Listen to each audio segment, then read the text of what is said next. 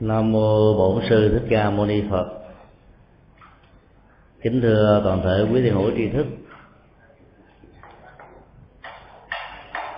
Chủ đề chính của đại lễ Phật đản Liên Hợp Quốc năm 2007 diễn ra từ ngày à, 25 tháng à, tháng 5 kết thúc vào ngày 30 tháng 5 là quản lý tốt và phát triển bền vững. Chủ đề này gồm có hai phần. Phần đầu đề cập đến các nguyên lý quản lý tốt và phần thứ hai đề cập đến sự phát triển bền vững như là nội dung căn bản của các nguyên lý quản lý tốt. Sáng hôm nay tại giảng đường của chùa xá lệ chúng tôi đã có dịp chia sẻ một vài à, ý niệm về mối liên hệ giữa lời Phật dạy và cơ chế quản lý tốt. Hôm nay chúng tôi xin tiếp tục phân tích về à, các nguyên lý quản lý tốt do liên hợp quốc đặt ra trong vòng à, một thập niên qua và ứng dụng chúng từ à, cái nhìn của một người phật à, học.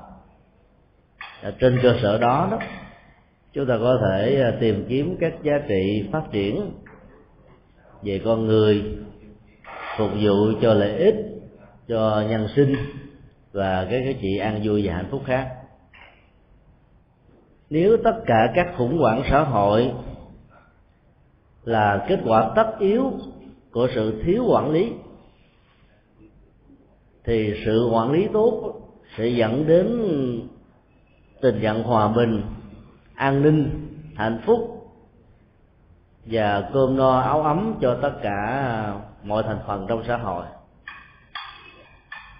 Đề cập đến cơ chế quản lý tốt, chúng ta phải thừa nhận rằng là tất cả các phúc lợi và sự phát triển con người phải được xem như là tiêu chí hàng đầu. Một quốc gia, một cộng đồng, một công ty, hay là một tự viện, hoặc là một gia đình. Nếu không có các tiêu chí để dẫn đến sự phát triển bền vững, thì tại những chỗ như vừa nêu, chắc chắn có một điều rằng không hề có cơ chế quản lý tốt. Chúng ta thử nhớ lại trong thời đại của đức phật chỉ trong vòng có vài tháng đầu, số lượng các vị thánh tăng đã tăng trưởng rất nhanh. Con số biểu tượng được sử dụng lúc bấy giờ là một hai trăm năm mươi vị tỳ kheo. Và số đó càng gia tăng theo năm tháng thời gian. Các tín đồ phật tử đến với ánh sáng của đạo phật chưa từng thấy trong lịch sử của nhân loại. Điều đó cho thấy rằng à, sự quản lý về đời sống à, tâm linh và hành trì của tăng đoàn dưới sự à, giám sát của đức phật đã mang lại một hiệu ứng về phương diện hành trì và tu tập rất lớn.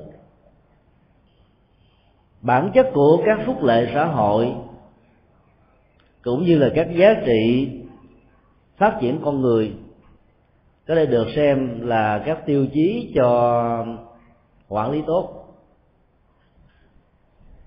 Nói một cách khác là chúng ta thấy có một sợi dây liên hệ rất mật thiết giữa quản lý và phát triển. Chúng ta có thể thử hình dung cái tiến trình của sự quản lý tốt đó. Giống như là cách thức chăm sóc một cây à, kiển.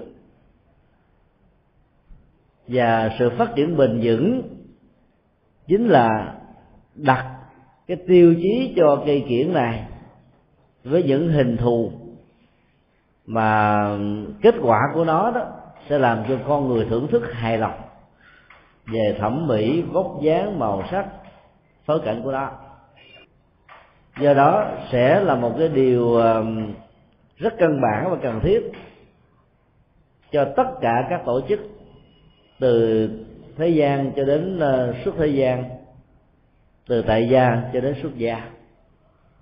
Sự phát triển về tâm linh đạo đức văn hóa phẩm hạnh nhân cấp kinh tế xã hội và mọi phương diện khác trong uh, cuộc đời này cần phải có. Mà muốn như thế đó thì điều tiên quyết chúng ta cần phải thiết lập ra các cơ chế của quản lý tốt. Tiến trình giới định tuệ trong phật giáo được xem là một cơ chế quản lý mà mỗi thành phần thực tập theo cơ chế này đó không hề có bất kỳ một sự ép buộc hay cưỡng chế nào. Tự bản thân các hành giả sau khi thấy được các giá trị của đời sống đạo đức như là điều kiện tiên quyết để có được đời sống thiền định vững chãi, và trên cơ sở đó mở mắt tuệ giác. Chuyển hóa hết tất cả các phiền não và nỗi khổ niềm đau. Do vậy mà phần lớn đã tình nguyện đến với chánh pháp và thực hợp với chánh pháp. Cơ chế quản lý tốt nhất trên tinh thần như vừa nêu đó là làm thế nào cho tất cả mọi thành phần, mọi thành viên trong cơ chế tự ý thức và tự thực tập không hề cần đến việc sử dụng các khung hình phạt. Như chúng ta đã từng thấy trong lịch sử phát triển của nhân loại, luật pháp nhà nước, các nội quy, hiến chương và tất cả các quy định được xem như là những sự hỗ trợ cần thiết để giúp cho cái cơ chế đó được phát triển và được tôn trọng một cách tuyệt đối. Do đó các cơ chế như thế vẫn được xem là cơ chế tương đối về phương diện quản lý.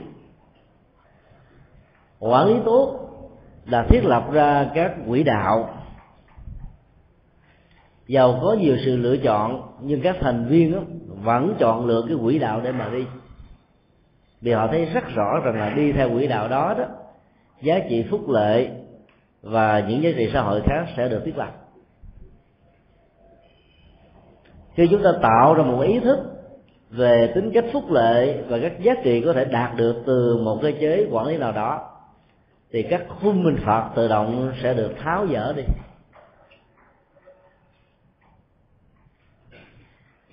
Ngày à, 5 tây tháng 2 và ngày à, 23 tây tháng 4 2007 vừa qua, phái đoàn từ thiện là vào ngày nay của chúng tôi đã có dịp đến à, thăm viếng trại tù K20 huyện Dòng Trôm tỉnh Bến Tre. Tặng quà cho các phạm nhân và chia sẻ hai buổi pháp thoại. Buổi pháp thoại đầu mang chủ đề quay đầu là bờ như là một nghệ thuật khích lệ họ sống theo một cái cơ chế tự quản lý, tự quay về, tự tìm chỗ để nương tựa, để tháo gỡ nỗi khổ niềm đau và bài pháp thoại thứ hai đề cập đến à, tự do nội tại. Khuyến khích tất cả các phạm nhân hãy thay đổi quan niệm, thay vì như là người bị giam nhốt, thì thay đổi khái niệm nhà tù thành nhà tu. Khi tất cả các phạm nhân thay đổi quan niệm, nghĩ rằng mình như là một hành giả ở trong một nhà tu với sự tham dự của các hành giả đồng tu gần hai ngàn người, thì tình trạng đại bàng xanh, đại bàng đen, đại bàng đỏ sẽ tự động biến mất. Để có được cái cái cách thức sống tương tác, xem tất cả những người khác là những người đồng tu với mình đó thì nó có ờ, cần có đến một cái cơ chế quản lý về ý thức và tội giác và chúng tôi đã hướng dẫn họ thực tập phương pháp thiền quán với một tâm niệm rất rõ rằng là cái chủ nghĩa vật thực, tiêu thụ cơm ăn áo, mặc, ngủ, nghỉ đó, đang thiêu đốt con người. Mà trên thực tế, con người lại có cảm giác rằng mình đang tiêu thụ chúng. Mỗi khi chúng ta tiêu thụ một cái sản phẩm văn hóa, vật dục là chúng ta đang bị sản phẩm này tiêu thụ và chúng ta trở thành nạn nhân của chúng với những sự ràng buộc về vật lý, ràng buộc về tâm lý. Sự lặp đi lặp lại của tiến trình tiêu thụ đó sẽ biến chúng ta trở thành là kẻ nô lệ. Bám víu theo tính cách nô lệ về thân và tâm. Đối với những gì chúng ta tiêu thụ, chúng ta sẽ trở thành những kẻ đang sống ở trong tù đài do đó, nói một cách à, nghiêm túc nhất, nếu tâm con người không giải phóng được khỏi mọi hệ lụy về chấp trước, thì mỗi một tiến trình của sự việc được tái lập đều tạo ra sự trói buộc và giam nhốt chúng ta trong những không gian và thời gian nhất định. Do đó, tiến trình của tự do nội tại là nghệ thuật làm thế nào để tự quản lý chính mình? Giải phóng mình hết tất cả ờ, mọi hệ lụy vốn có thể có.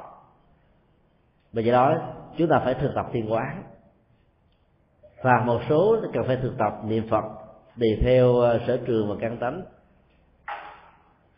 Cuối buổi pháp hội thứ hai thì có hai phạm nhân đến chia sẻ và cho rằng là phương pháp thực tập thông qua sự ăn chay, phát triển lòng từ bi và phát huy các giá trị đạo đức vốn có ở từng con người để làm cho họ có cảm giác rằng là họ tái sanh lần thứ hai trong cuộc đời. Lời chia sẻ như thế thật là chân tình, vì nó là một sự rất tình cờ. Các phạm nhân tự động giơ tay để chia sẻ. Mặc dầu người chia sẻ tự xưng rằng họ không phải là phật tử cũng chưa từng biết đến đạo phật là gì, nhưng thông qua hai buổi pháp hội và những sự thực tập, họ có cảm giác rằng là tâm của họ được giải phóng, nhẹ nhàng, thư thái, thoải mái, thảnh thơi. Hơn là trước khi họ đang sống tự do ở ngoài xã hội, và khổ đau nhất là trong những năm tháng ngồi gửi từng trang lịch ở trong nhà giam cái cơ chế quản lý tốt ở trong tình huống của một nhà giam không phải là bốn bức tường, lại càng không phải là dây xiềng, dây xích, các khung hình phạt, đánh đập, vân vân. Vì làm như thế đó, những phạm nhân do vì sợ hãi bị trừng phạt mà tạm thời ngưng các hành động bất thiện đối với cộng đồng và xã hội các hành động đó đó, nó nó được ẩn náu như là những tên du kích. Và nó có thể phục hoạt bất cứ khi nào. Khi mà nỗi khủng hoảng và sợ hãi bị trừng phạt đó, nó không còn nữa. Bởi vậy đó, nó không phải là giải pháp.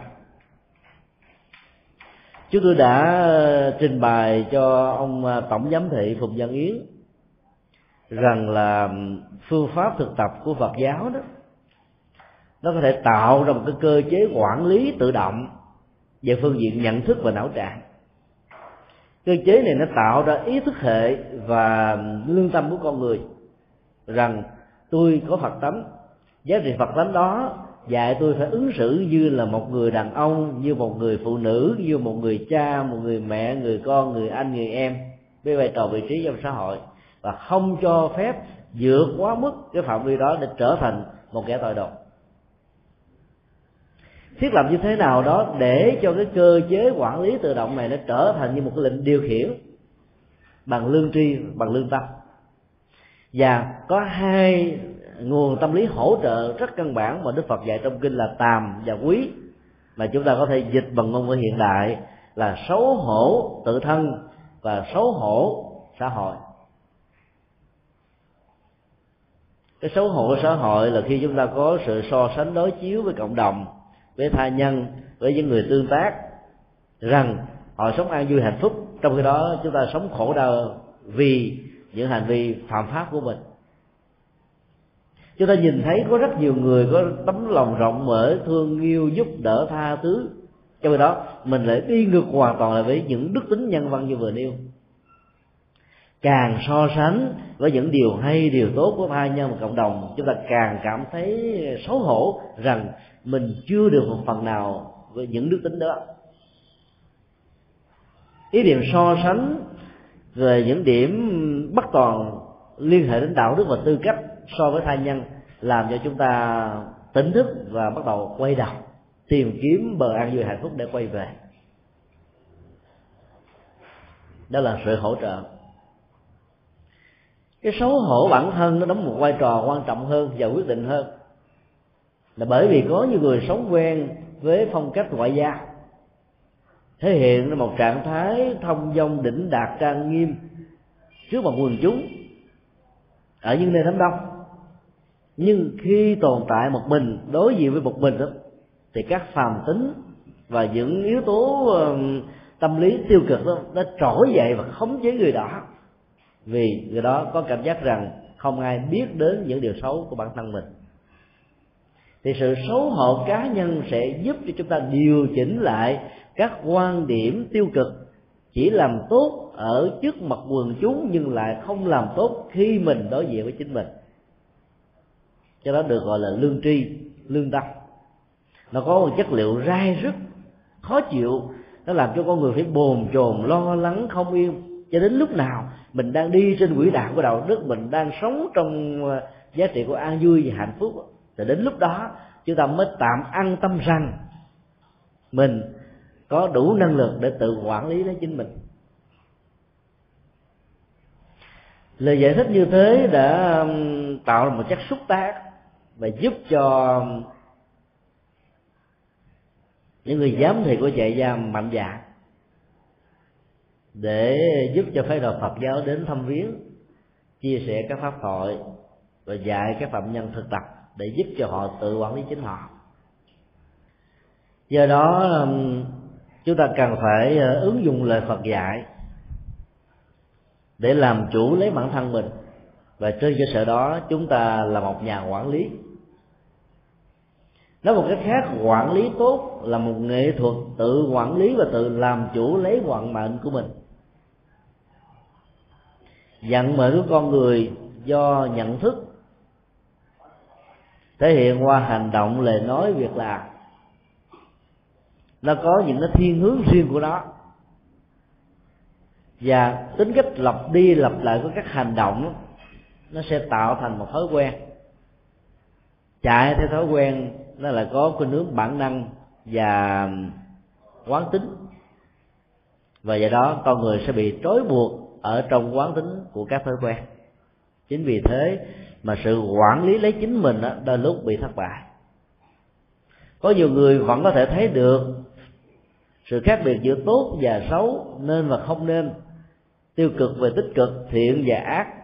Nhưng khi đối diện trước các cạm bẫy của cuộc đời đó thì họ lại không thể nào vượt qua được. Là bởi vì họ thiếu tiến trình tự xấu hổ cá nhân để tự quản lý họ một cách thâm lặng và làm chủ lấy tư duy, cảm xúc, nhận thức và hành động. Đối với ờ, các phương diện kinh tế và đặc biệt là chính trị và xã hội, thì các nguyên lý của quản lý tốt đó bao gồm rất nhiều yếu tố khác nhau.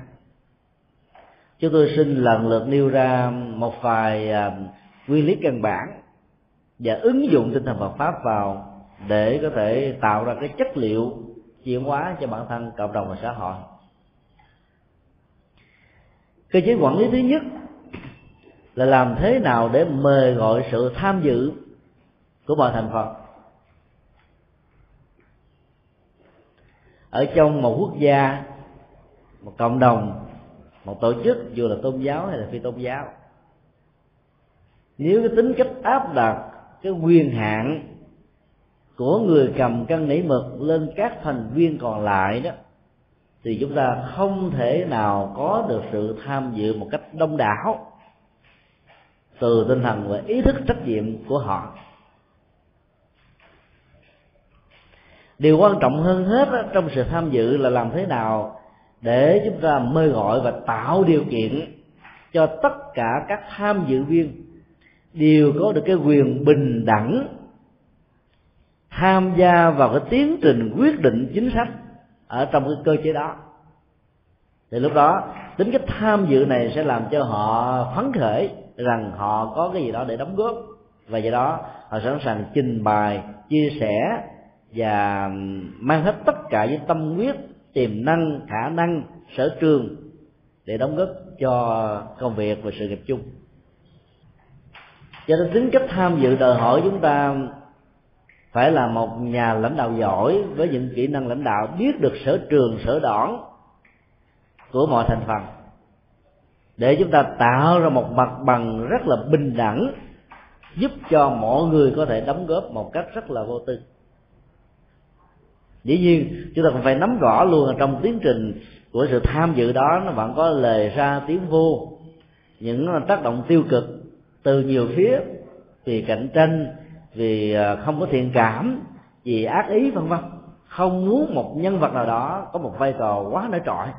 Cho nên nếu chúng ta không có được cái lỗ tai của bồ tát quan thế âm, để biết lắng nghe, không phê bình chỉ trích là nghe với cảm thông, hiểu biết, để có thể lọc được một cách khách quan và chuẩn xác, thì người đó mới có thể có được kỹ năng của một nhà quản lý giỏi nếu tất cả các thành viên đều có cái quyền tham gia vào việc quyết định ra chính sách, hình thành ra chính sách, thì chắc chắn rằng họ sẽ là những người tham dự và thực thi các chính sách đó một cách rất là năng động. Và do đó nó hoàn toàn là dân chủ. Ở trong truyền thống ờ, yết ma của đức phật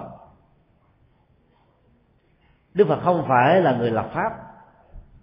Và do đó ngài không bao giờ áp đặt những ý tưởng của ngài buộc tất cả tăng đoàn đi theo, mặc dầu ngài là thầy của tăng đoàn.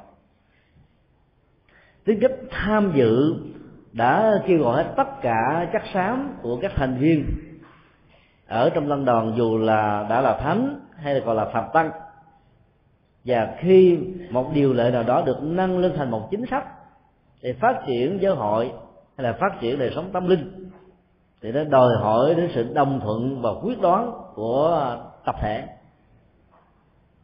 Cho nên cái mặt bằng để có được cơ hội tham dự ở trong sự quyết định chính sách đó, đã được đức phật đề cao khá quan trọng.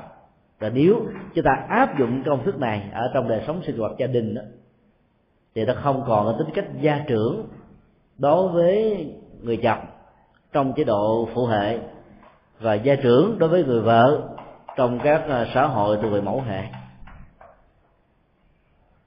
Chúng ta phải nhìn thấy rất rõ là vợ và chồng đều đóng một vai trò quan trọng, hỗ trợ và bổ sung cho nhau. Thì cách gia trưởng nặng về phía mẫu hệ hay điều phụ hệ thì đều dẫn đến một cái cơ chế quản lý không tốt. Vì nó có thể dẫn đến tình trạng độc đoán, chiêu quyền và có tư cách phán đoán như là một quan tòa. Buộc những người còn lại phải túc thủ làm theo. Và do đó kinh tích tham dự với các thành viên còn lại trong gia đình sẽ không thể đạt được ở mức độ cao nhất của nó. Theo tinh thần của đức phật thì à, tất cả những bậc cha và mẹ cần phải nhìn thấy được cái tiềm năng phật tính ở trong những đứa con của mình cho nên khi đến những cái sinh hoạt gia đình đó chúng ta vẫn tạo điều kiện và lắng nghe những ý kiến của con cháu của mình. Và đôi lúc những ý kiến đó rất hay, mà đôi lúc chúng ta không có nghĩ đến được.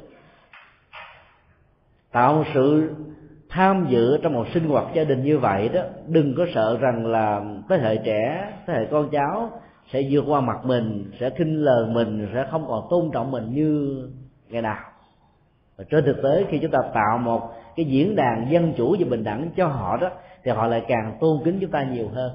Vì họ thấy rất rõ rằng cha mẹ của họ là những người rất là rộng mở, tạo điều kiện cho họ tham dự.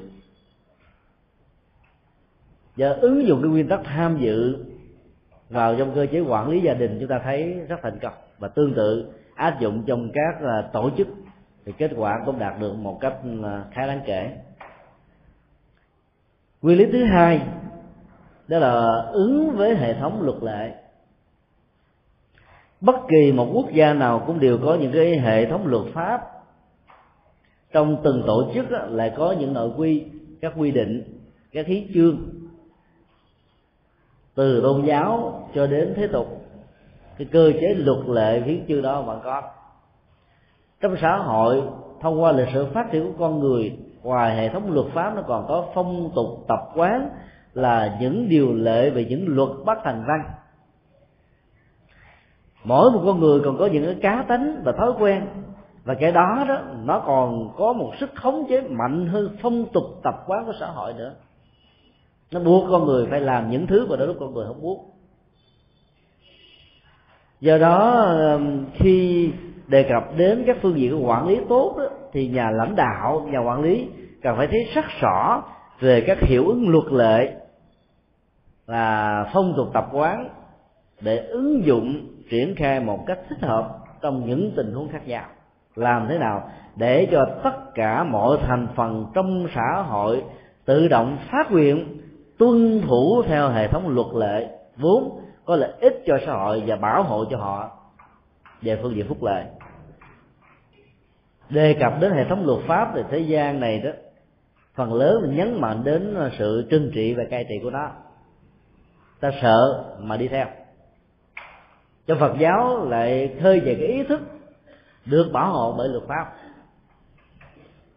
Chứ là thử hình dung, khi một người bắt đầu ngồi trên chiếc xe hơi với tốc độ từ 60 cây số đến 110 cây số một giờ ở các nước phương Tây, với các làng xe nhanh nhất, vừa và chậm các nhau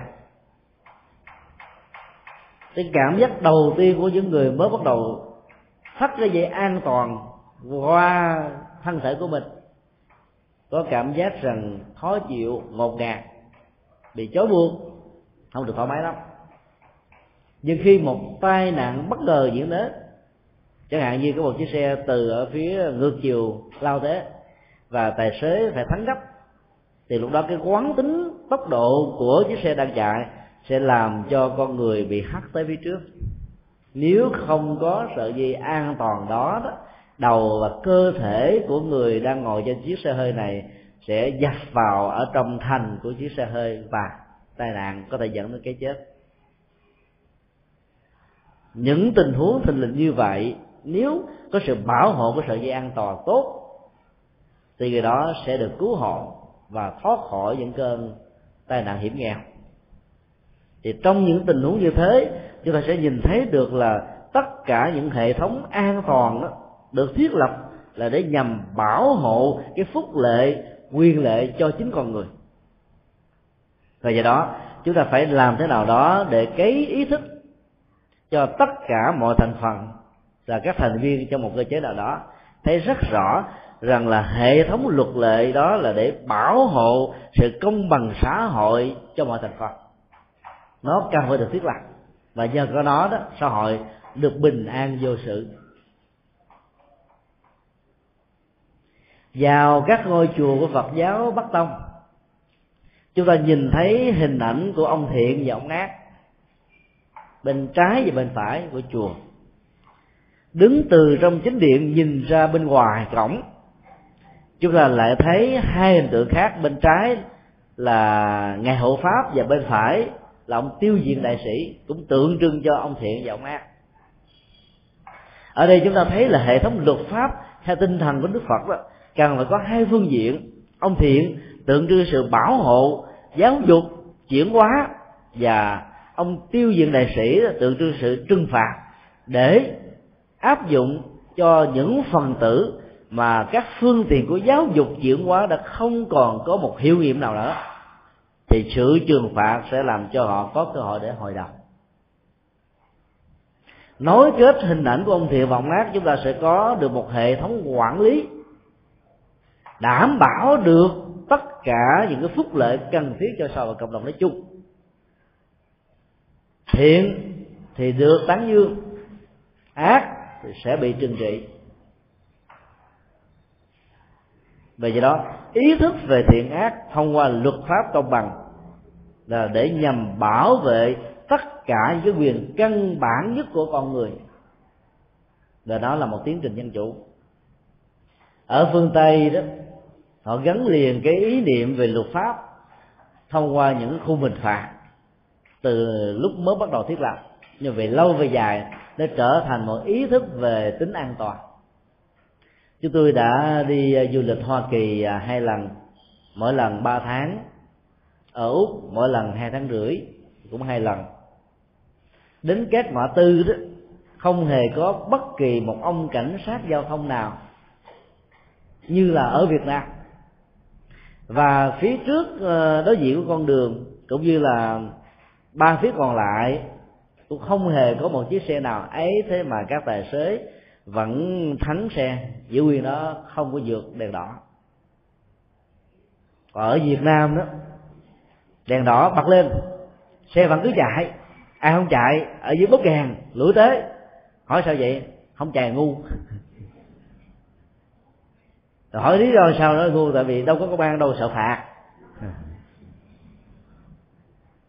Có nghĩa là chúng ta tuân thủ luật pháp vì sợ công an phạt còn nếu không có công an, không ai phạt thì chúng ta chẳng sợ ai. Và do đó chúng ta sẽ rơi vào tình trạng là vi phạm luật pháp. Tất cả những thứ này nó liên hệ đến ờ, sự quản lý và hệ thống giáo dục. Chúng ta phải làm như thế nào đó để cái hình ảnh của ông cảnh sát giao thông đó không phải là những kẻ rình rập người ta phạm pháp để bắt, mà là những người mà sự có mặt của họ đó làm cho tất cả mọi khách đi đường ý thức được rằng nó có một cái hệ luật pháp về giao thông và tất cả mọi người cần phải tôn trọng để bảo vệ quyền lợi và sự an toàn tính mạng cho tập thể nói chung. Thì tự động người ta không ai vi phạm cả. Để đạt được cái ý thức đó đó, thì ở phương tây họ nghiên cứu rất kỹ là cái hệ thống bảo hiểm của xe và các cái cơ chế tuyển nhân sự để làm việc trong một công ty xí nghiệp nào đó đó nếu ai có thành tích vi phạm luật giao thông hai lần trở lên thì đi xin công an việc làm là khó vô cùng. Và nếu có xin được thì lương bổng người đó cũng bị trừ đi. Bởi vì hệ thống bảo hiểm nó được nâng cao hơn. Vì nghĩ đến những cái sự tổn thất đó mà người ta phải có ý thức tuân thủ luật pháp và ý thức đó nó gắn liền với cái quyền lợi. Do đó quản lý tốt là tạo ra một ý thức rằng hệ luật pháp với những cơ chế và những quy định của nó là để bảo hệ cái quyền lợi của con người nói chung một cách rất là công bằng và bình đẳng. Nghĩa là không hề có thiên vị. Hệ ai vi phạm hệ thống luật pháp đó là phải bị nghiêm trị giống như nhau. Năm 2003 chúng tôi có xem à, một cái à, đoạn thời sự ở trên đài à, quốc gia của úc. Nữ hoàng anh đến thăm viếng úc cho nên à, thủ tướng anh phải đi tiếp. Thì cái thước phim đó nó quay một cái đoạn là ông thủ tướng anh ông quên đeo cái dây an toàn mở cửa ra xuống để đón bà nữ hoàng. Thì anh cảnh sát giao thông á, đặt cách ở khu vực đó gỡ cái phiếu phạt về cho ông liền. Và ngày hôm sau tất cả các tờ báo đều đưa tin thủ tướng của úc không tuân thủ luật pháp giao thông cho nên bị phạt nặng hơn những người thường dân. Nếu mỗi quốc gia đều có một cái cơ chế luật pháp nghiêm minh, không hề có bất kỳ một thiên vị cho bất kỳ một nhân vật nào, thì cái cơ chế quản lý quốc gia nó nó sẽ rất là tốt và nó không hề có những sự lúng đoạn khác. Cho đời phát sinh còn ở những quốc gia mà cái à, thói quen đó nó chưa có đó, thì hầu như những người làm công tác như thế này là không dám phạt những người à, là có vai trò vị trí lớn mình vì việc làm đó có thể dẫn đến sự mất chức. Thì lúc đó chúng ta biết là cái cơ chế quản lý ở quốc gia đó quá lỏng lẻo.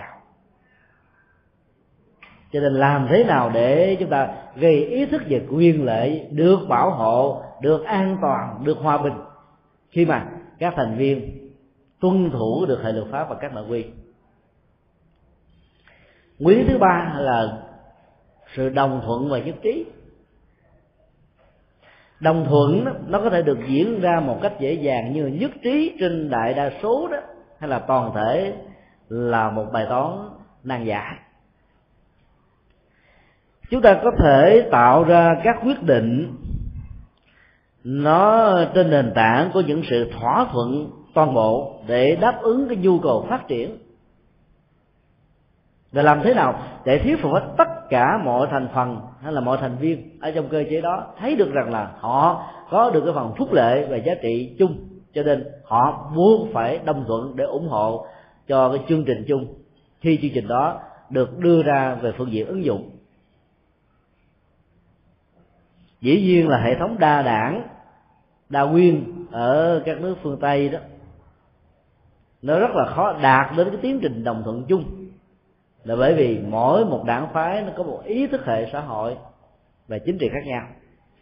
Cho nên họ luôn luôn tìm những cái cơ cơ sở, sơ xuất của những đảng phái này để tấn công, và nhất là trong những cái cuộc vận động bầu cử.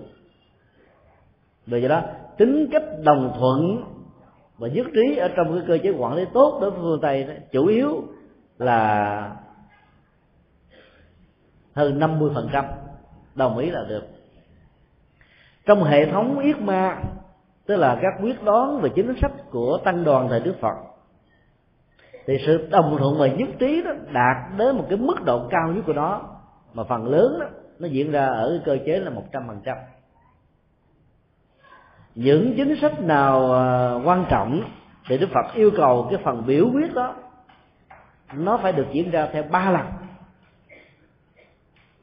Lần thứ nhất, mời gọi các ý kiến về sự khác biệt, nếu có thể có, và hãy giải trình cái giá trị của nó, tại sao nó có những cái ý tưởng khác với cái cái quyết định mà vốn đang cần đến sự đồng thuận của đại đa số và tập thể lần thứ nhất nếu không ai có ý kiến, vẫn chưa thông qua. Mời gọi thêm lần thứ hai để cho ta có cơ hội suy nghĩ lại, suy nghĩ thật kỹ, thật sâu. Xem rằng là nó có thấu đáo và giá trị lệ lạc của nó thật sự có hay không. Và lần thứ ba, sau ba lần nghiên cứu nghiền ngẫm kỹ lưỡng, thì cái quyết đoán cuối cùng mới tạo ra thành một chính sách. Cho đó được gọi là yết ma ở ờ, trong Phật giáo, theo tinh thần của Phật dạy các giáo hội Phật giáo hiện nay cũng đang ờ, sống trên tinh thần như như vừa nêu. Vì đưa ra một điều gì đó chúng ta đang cần đến sự đồng thuận của tập thể. Nếu có một người có những ý kiến khác và nếu ý kiến đó có cơ sở, có lý lẽ, có nội dung, có giá trị, thì đại đa số cũng phải lắng nghe và tìm một cái cơ sở làm thế nào đó để dung hòa hết tất cả những điểm dị biệt để dẫn đến sự đồng thuận và đồng nhất ở mức độ cao nhất. Thì cơ chế quản lý như vậy, nó mới làm cho tất cả mọi thành viên không rơi vào tình trạng đồng sàng dị mộng. Muốn, nó tạo ra sự bất hòa hợp và thiếu đoàn kết ở trong một cộng đồng, ở trong gia đình cũng như thế. Chồng, vợ, nếu như mặt trời, mặt trăng, con cháu như là những ngôi sao bên nào cũng thấy mình là quan trọng. Và do đó, mỗi khi sinh hoạt gia đình, ngồi chung nhau trong một mâm cơm, sinh hoạt ở trong một tập thể hầu như còn là các góc cạnh. Choảng nhau chí vé và cuối cùng nó không dẫn đến một sự đồng thuận nào hết, thì gia đình đó không thể được gọi là một gia đình hạnh phúc. Để đạt được cái tính cách đồng thuận đa số đó, chúng ta phải thấy rõ được cái cái gốc rễ của vấn đề. Tại sao nó cần phải được diễn ra như vậy và được sự ủng hộ như vậy? Chúng ta phải lấy cái lợi ích tập thể lên làm đầu để lý giải và ứng dụng các chính sách. Và do đó, tất cả những gì nó thuộc về cái quyền lợi cá nhân cần phải được tháo dỡ, giống như là trăm sông tuôn về biển cả, chỉ còn thuần một vị duy nhất đó là vị mặn. Lúc đó người thưởng thức nước biển không còn nói rằng là nước biển này chảy từ sông hậu, sông tiền hay là sông mê công mà nó chỉ được xem duy nhất là nước biển. Cái tính cách đồng thuận đặt cái nền tảng lệ lạc cho đại đa số lên làm đầu. Và do đó chúng ta phải bỏ qua hết tất cả những cái riêng tư. Thì lúc đó cái tính cách ừ, cái lòng rộng mở vị tha hiểu biết tương dung cảm thông đó mới có thể được thiết lập. Nếu yêu cầu đó không được thực hiện đó, thì ít nhất chúng ta cần phải được giải quyết nó trên cơ sở của những tương nhượng. Mà bản chất của nó nó giống như một cái đường ranh giới. Buộc hai bên cần phải tôn trọng lẫn nhau. Ví dụ giữa vợ và chồng. Người thì tánh nước người tánh hỏa mỗi lần thảo luận, bàn luận với nhau đó, lời qua tiếng lại, giải quyết chi đâu, sao không nhìn lại thở nhẹ và sâu thì lúc đó chúng ta thiết lập một sự tương nhượng rằng ông cần phải tôn trọng những thứ mà tôi cảm thấy nó có thể mang lại cho tôi hạnh phúc. Và bà cũng cần phải tôn trọng những thứ mà nó có thể mang lại cho ông hạnh phúc. Sự tương nhượng đó không phải là phân chia ranh giới giữa ờ, hai người mà ít nhất nó, nó tạo một cái cơ sở để cả hai bên đó vẫn có thể cảm thấy rằng là mình đang sống với tư cách và sự độc lập riêng của mình với nhân phẩm tính cách giá trị. Hơn là bị hòa đồng hòa tan trong một cái gì đó. Bản chất của các mối liên hệ nó nó thường được diễn ra theo hai cách thế. Một bên là khống chế một bên là bị khống chế. Và nếu cái bên khống chế đó đang muốn nâng cái vai trò của mình lên và buộc cái bên bị khống chế phải tuân thủ theo, như là một cái vật bị hòa tan trong một cái khối lớn hơn. Thì lúc đó, tiến trình của sự đồng thuận sẽ bị phá vỡ và nhất trí sẽ không bao giờ có mặt. Cho nên thiết lập ra các cái à, tiêu chí của tương nhượng là để đảm bảo được những điểm dị biệt vẫn có thể trở thành nền tảng của những bổ sung. Hay gì? Nó có thể vốn tạo ra tiến trình loại trừ xung đột mâu thuẫn dẫn đến đổ vỡ hàng ngày. Do đó sự đồng thuận nó phải đặt trên nền tảng của sự tương đối thôi. Có rất nhiều người có tinh thần à, gia tộc và rất là độc đoán ở trong các quyết định buộc người khác phải theo mình thì thường để lại rất nhiều nỗi khổ niềm đau cho những người cộng sự nói chung do đó phải tạo ra một tiến trình đồng thuận để cho cả hai bên cùng lệ lạc. Là cả những thành phần tham dự trực tiếp hay là gián tiếp đều không bị thiệt thòi ở trong sự quyết định dẫn đến tiến trình đồng thuận đó. Và trong gia đình cũng như thế, chúng ta tạo điều kiện cho con em có thể có được tiếng nói tự do, độc lập, mà vẫn có được yếu tố của hòa hợp, đoàn kết kính trên nhường dưới. Một gia đình, một xã hội như vậy, chúng tôi tin chắc rằng nó sẽ mở ra thành một cái hướng rất là tích cực. Yếu tố thứ tư là sự minh bạch, như là cái tiêu chí, nó có thể dẫn đến à, các điều kiện căn bản và tiên quyết để đảm bảo được sự quyết định chính sách ở trong một đoàn thể, một quốc gia, một cộng đồng thỏa mãn được hạnh phúc và phúc lệ của các tham dự viên à, các thành phần. Bản chất của sự minh bạch đó, nó phải được tất cả mọi thành phần hiểu. Không có những sự lập lờ đánh làm con đen. Không có những cái tính cách được giải thích theo nhiều ngữ cảnh với nhiều nghĩa khác nhau. Trước và sau là một trong và ngoài thống nhất. Các cách ứng xử như thế sẽ tạo ra cái uy tín cho từng cá nhân. Những gì chúng ta phát biểu, chúng ta có thể làm được. Những gì chúng ta có thể làm được, đều có thể chia sẻ được bằng phát biểu. Và chia sẻ ra một cách rất là rõ ràng, minh bạch, cụ thể, chuẩn xác. Làm cho ai nghe cũng đều có thể hiểu, ai hiểu đều có thể cảm thông, ai cảm thông đều có thể ứng dụng và hành trì sinh hoạt tu học đối với những người xuất gia nó diễn ra theo cách thức minh bạch như thế này. Từ 4 giờ sáng khi nghe ba hồi kẽn, thì tất cả những vị xuất gia đều phải đến thức dậy. Trong sự quan hỷ, với sự hành trì các bài thi kệ nhật dụng hàng ngày để thiết lập chánh niệm và tỉnh thức rồi sau đó à, tự động lên chánh điện để tham dự thầy khóa với niềm hăng hoan kết thúc thời khóa xuống đó, thì một số vị đó sẽ học nghiên cứu, một số vị thì làm phật sự, hoặc là thể thao trong chánh niệm, rồi đến giờ ăn sáng, rồi tiếp tục làm những công tác phật sự được phân công hay là tình nguyện. Chương trình của một ngày nó diễn ra theo một cái cơ chế rất minh bạch rõ ràng, mà tất cả những người à, chuẩn bị xuất gia đều có thể nghiên cứu, tìm hiểu một cách rất là cặn kẽ. Tại à, đài loan đó người ta có truyền thống là tu um, đón kỳ xuất gia. Trong vòng 3 tháng an cư hoặc là một tháng hay là 10 ngày, để giúp cho tất cả những người có tâm nguyện xuất gia đó, trải nghiệm đời sống xuất gia, xem thử rằng là nó có thích hợp với mình một cách lâu dài hay không. Trước khi đi đến một quyết định rất nghiêm túc để quyết định đó, nó làm thay đổi cả cuộc đời của mình. Để không dẫn đến tình trạng là tu cũng không được mà về nhà cũng không xong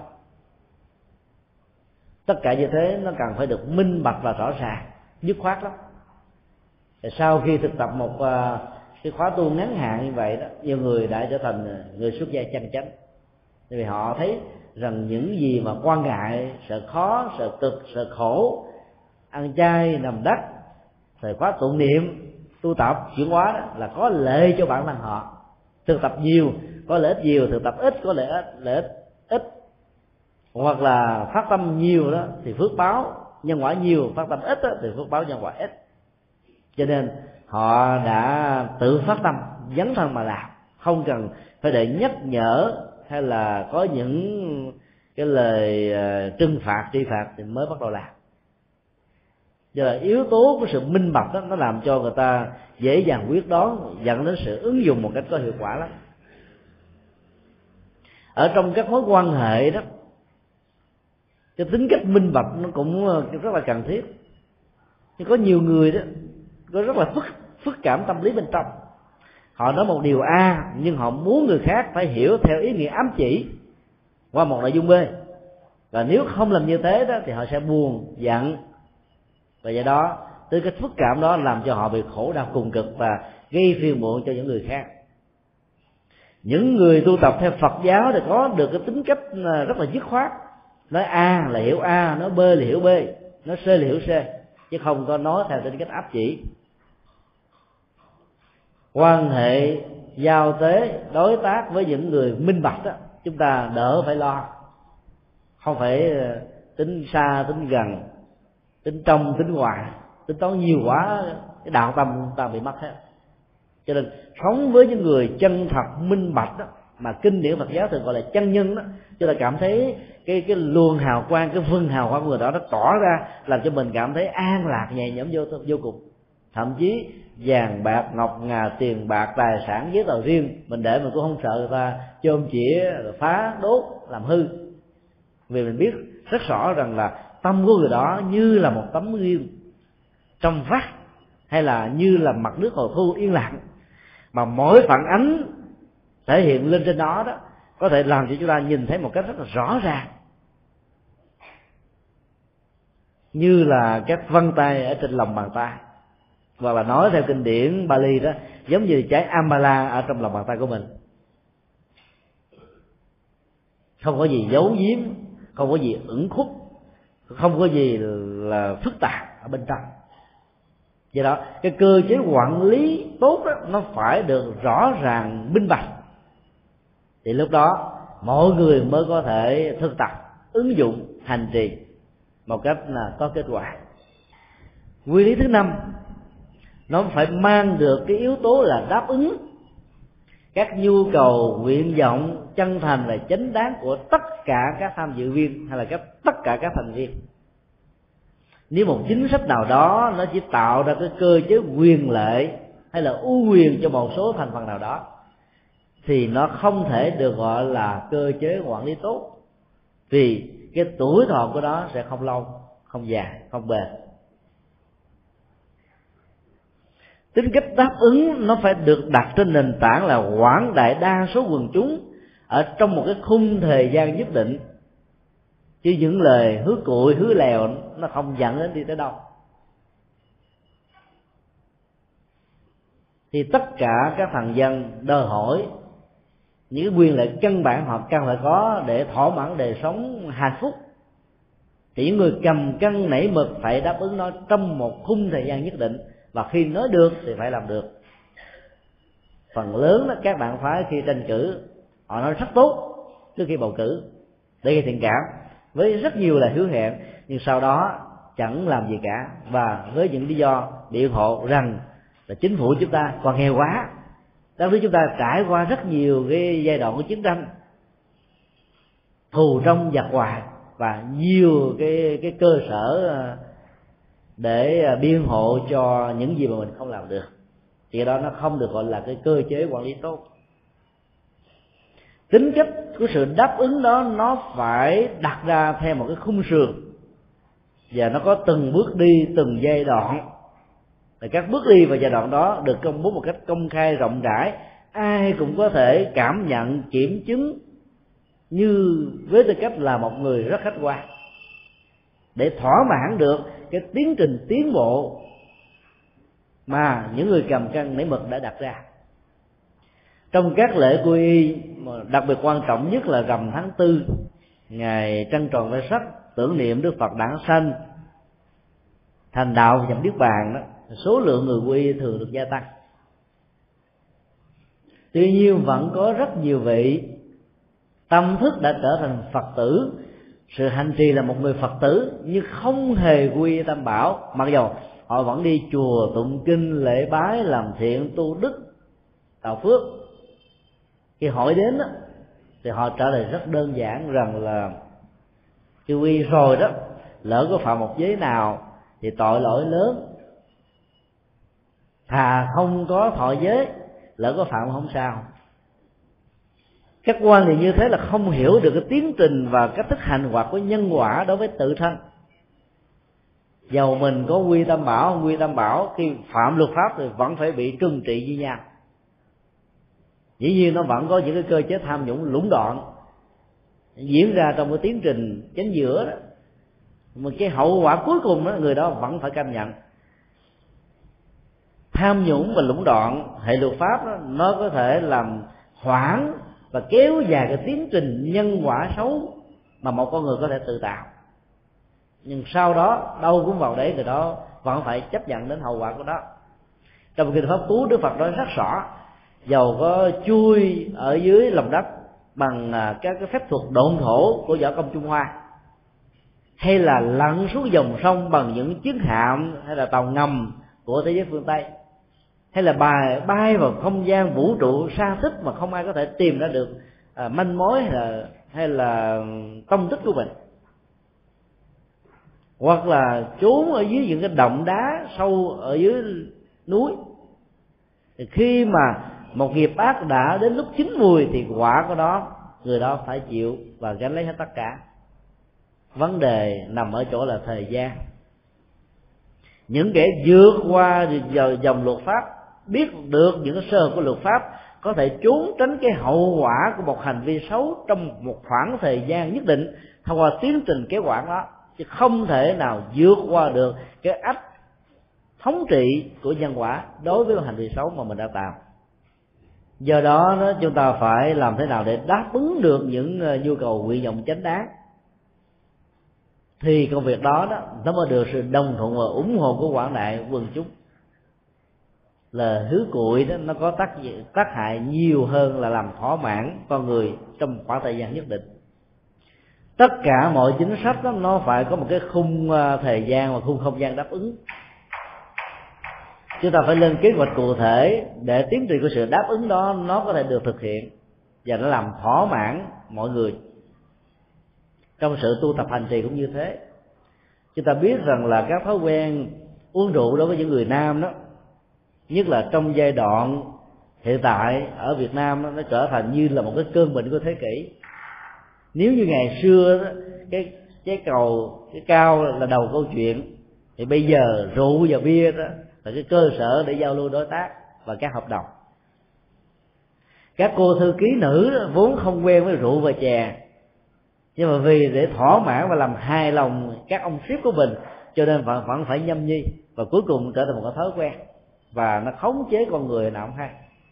Cho nên đáp ứng theo kiểu xã giao đó nó trở thành là một tệ nạn tệ nạn trước nhất đối với bản thân mình. Và sau đó nó có thể dẫn đến cái tiến trình tạo ra tệ nạn xã hội.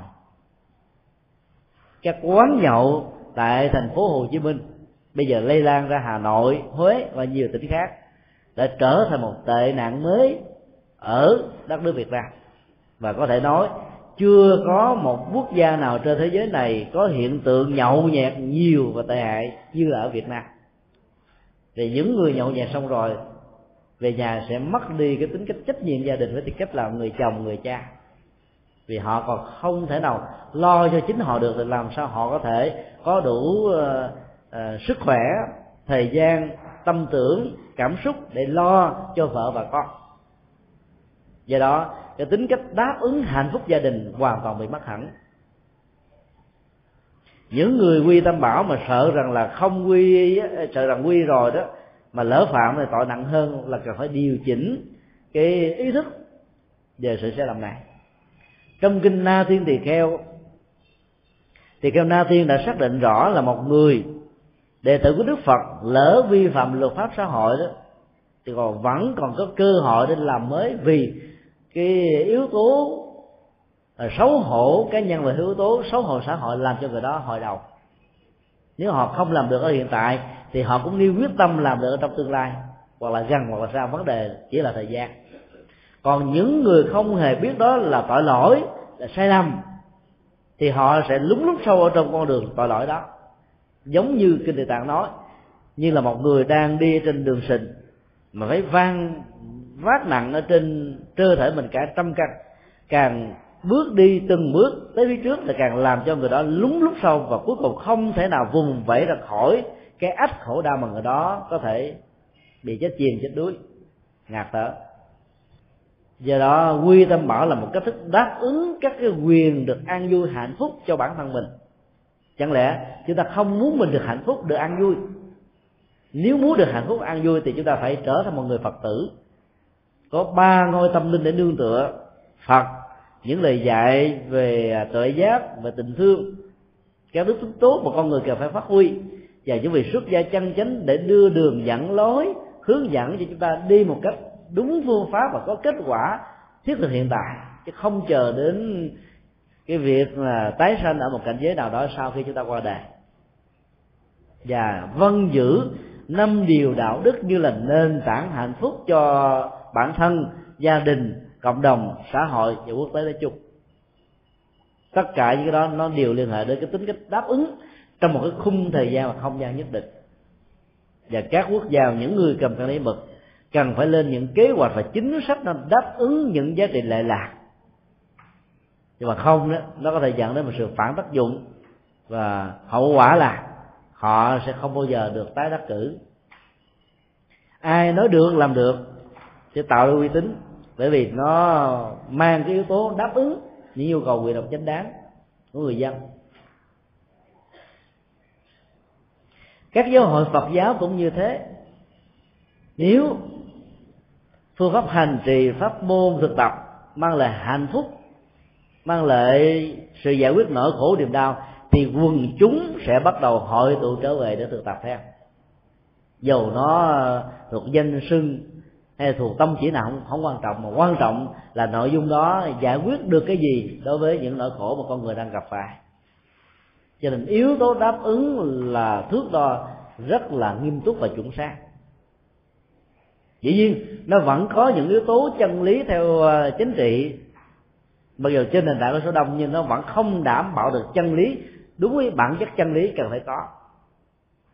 Cho nên cái thước đo, cái tính cách đáp ứng về à, phúc lợi về giá trị nó nó rất chuẩn xác vì nó không dẫn đến những sự hiểu lầm hoặc là lừa đảo để làm thỏa mãn những nhu cầu của con người như trên thực tế. Khi các nhu cầu đó được thỏa mãn, thì con người thỏa mãn này sẽ bị dính líu đến những nỗi khổ niềm đau. Nguyên lý thứ năm là hiệu quả và hiệu suất các cơ chế quản lý nếu không mang đến hiệu quả trong một khung thời gian không gian nhất định đó, thì không ai sẽ tin tưởng vào nó nữa. Thì dầu cho nó có dao to búa lớn được người ta khuyến tấn và khích lệ nó vẫn trở thành những cái bánh vẽ thôi. Người ta không ăn được người ta sẽ không theo. Nếu chỉ có hiệu quả không đó mà không có phần hiệu suất thì tính cách hiệu quả này nó mang tới cách giống như nông dân trồng lúa được lúa, trồng rau được rau, trồng đậu được đậu. Chứ không có thể tạo ra một cái hiệu suất ở mức độ cao hơn. Cũng trong khoảng một cái thời gian công sức đầu tư, chúng ta có thể đạt được cái sản lượng kinh tế gấp dài ba chục lần, thậm chí dài trăm lần. Cái cơ chế của quản lý tốt là dạy chúng ta một cái nghệ thuật là đầu tư ít mà kết quả được nhiều. Tương tập theo vật giác cũng như thế nếu mình hành trì, có niềm tin, có phương pháp, đúng, có người hướng dẫn đàng hoàng, chúng ta không cần phải đợi năm mười năm, chỉ cần vài ngày thôi là có kết quả. An vui bắt đầu có mặt, giải thoát bắt đầu xuất hiện liền. Do đó, phương pháp luận nó sẽ giúp cho chúng ta giải quyết được không chỉ vấn đề hiệu quả mà còn vấn đề hiệu suất của những gì chúng ta đầu tư hiệu quả và hiệu suất về phương diện kinh tế đối với một quốc gia là làm thế nào chúng ta sử dụng nguồn thiên nhiên, nhưng không làm băng hoại và hư hao nguồn thiên nhiên đó để cho nguồn thiên nhiên đó nó tự tái tạo và nó dẫn đến một tiến trình phát triển bền vững về phương diện thời gian. Để cho tất cả các thế hệ đi sau này vẫn còn tiếp tục hưởng được các giá trị của nó nó là dân gian là đừng qua cầu rút gián cái tính hiệu quả về hiệu suất ở chỗ là ai đi theo nó vẫn có một kết quả tương tự. Và nó phải được lan truyền mở rộng theo tinh thần của bồ tát đạo là vô tận đắc, tức là mình môi đèn từ một cái ngọn đèn sáng nó được thắp sáng cho trăm ngọn, từ một trăm ngọn đến một ngàn ngọn cứ như thế tăng dần điều phổ biến, phổ rộng.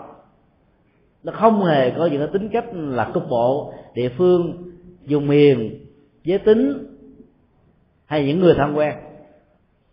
Và tinh rằng Phật giáo là mở rộng để cho tất cả đều có được kết quả giống như nhau. Chứ là chưa từng thấy ở trong một tôn giáo nào có những câu phát biểu tương tự như Đức Phật. Như lai là phật đã thành và tất cả chúng sanh là phật sẽ thành. Đó là hiệu quả và hiệu suất cao nhất.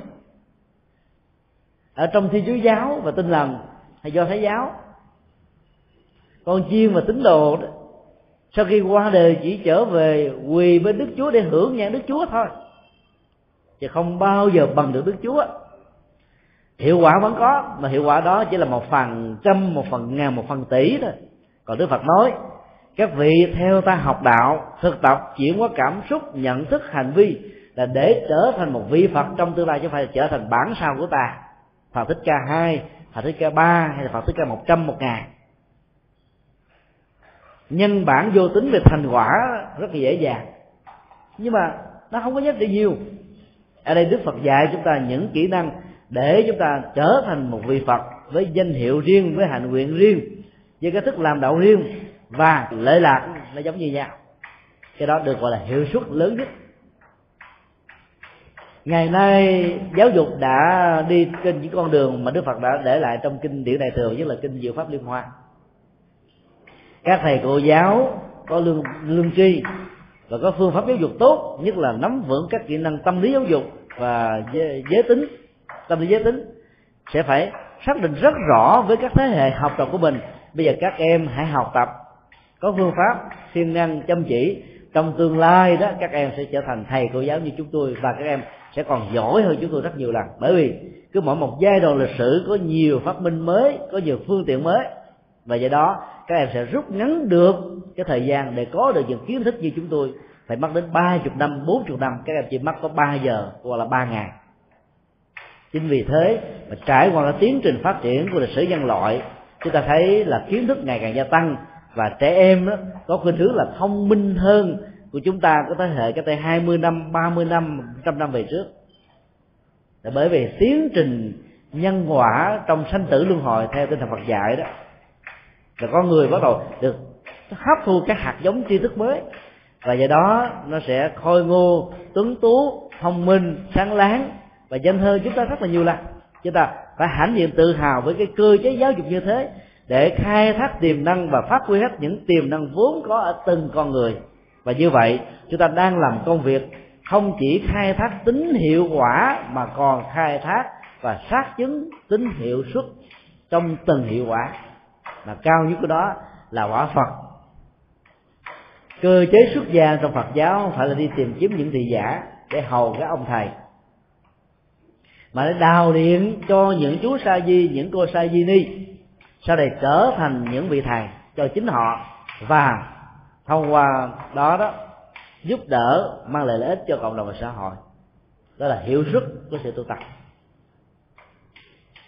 cái cơ chế quản lý giỏi là làm thế nào để đảm bảo được tính hiệu suất về phương diện kinh tế là phát triển một cách bền vững, không hư hao. Về cái vốn đầu tư và cái nguồn đầu tư.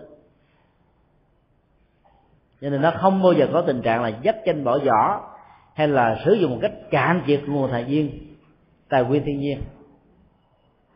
Do đó nó phải đảm bảo được cái tính cách phục vụ cho xã hội, bảo vệ môi trường, bảo vệ tất cả mọi thứ có lợi ích cho hạnh phúc của con người nói chung. Các tinh thần đó có rất đầy đủ ở trong phật giáo. Sử dụng một con người để cho con người đó có thể phát huy được những tiềm năng của họ, thông qua đó đóng góp cho cộng đồng và xã hội, đó là tính hiệu suất. Ai cũng có một cái kho tàng là tri thức vô tận, kho tàng đạo đức vô tận, kho tàng tâm vô tận. Một nhà đạo sư giỏi, một nhà quản lý giỏi là làm thế nào trao cho người đó một chiếc chìa khóa để mở cửa các tiềm năng. Đây người ta sử dụng trong một thời gian ngắn nhất mà có được cái hiệu suất cao nhất. Thầy giáo giỏi không phải là cái người buộc tất cả các học trò phải nhai lại kiến thức của mình, mà trao cho họ những kỹ năng để khai thác cái vốn kiến thức mà họ có thể có. Từ cái sau đó phát minh ra những cái mới, học một biết mười, học mười biết một trăm. Đó là tính hiệu suất trên nền tảng của hiệu quả.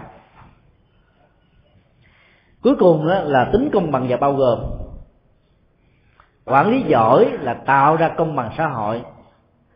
Công bằng xã hội đó gồm có sự công bằng giới tính nam và nữ, công bằng về tuổi tác lớn và nhỏ, công bằng về vùng miền, công bằng về dân tộc. Tức là nó xóa bỏ hết tất cả các à, cái khoảng cách về địa di, địa dư, phương vị, giới tính sắc tộc, tôn giáo trên nền tảng bình đẳng, quốc tế. Cái cơ sở của quản lý giỏi, chúng ta phải tạo điều kiện, ai giỏi thì người đó sẽ được phát triển cao. Trên cái năng lực, trên đạo đức, trên tâm đức của người đó. Chứ không phải dựa ở trên gốc gác gia tộc là công trận với ờ, xã hội hay là chủ nghĩa, vân vân quốc gia nào mà đặt nặng cái tính cách quyền lệ cho một thành phần nào đó trong xã hội, dầu thành phần đó đã từng có công trong lịch sử, thì quốc gia đó sẽ đóng bít cái cửa ngõ đóng góp của những thành phần còn lại trong xã hội. Đất nước ấn độ đã từng trải qua những nỗi khổ niềm đau do việc phân chia giai cấp, mà cái cơ sở quỷ vị của nó gắn liền với kinh thánh vệ đà làm cho người ta không dám đặt vấn đề không dám đảo lộn cái trật tự giai cấp vốn gắn liền với sự sáng tạo và dựng lên của đức chúa qua hình ảnh của phạm thiên.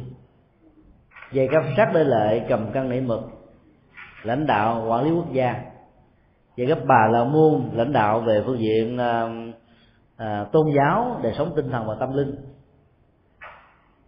Rồi giai cấp thương gia để phục vụ như là cái bao tử của xã hội và giai cấp nô lệ đó, như là bằng chân và đôi cánh tay để làm phục dịch cho các giai cấp còn lại. Cái tính cách thiên vị về chủ nghĩa giai cấp đó, nó chỉ phục vụ cho quyền lợi của thiểu số và nó mang lại khổ đau cho đại đa số. Và do đó xã hội như thế không thể nào phát triển được. Ở đây quản lý giỏi là tạo ra tính cách công bằng về luật pháp công bằng về đạo đức công bằng về tâm linh. Trên nền tảng nỗ lực và tinh tấn nó thì là phật tự thân của từng con người. Theo tiến trình nhân quả quyết định ra tốt và xấu. Mức độ lớn hay là ít? Và nó phải có yếu tố bao gồm có nghĩa là nó đảm bảo được cái quyền lợi của thiểu số không bị loại trừ ra khỏi cái quyền lợi của tập thể nói chung. Các bậc phụ huynh đó, thường có một cái tính cách là là loại trừ về phương diện ờ, thói quen đó, ví dụ như là thường cưng và nuôi chiều đứa con con út hơn là đứa con đầu lọc những người mẹ thường có tính cách là ủng hộ đứa con út nam và những người cha thường có khuynh hướng ủng hộ những đứa con gái út hơn là các đứa con còn lại. Thì như vậy thì yếu tố bao gồm đây nó bị phá vỡ. Cho nên một bên đó thì được đề cao, được trọng vọng được các quyền lợi của một bên đó, thì bị thua sụt hay là thua sút thiếu hết tất cả những quyền bình đẳng.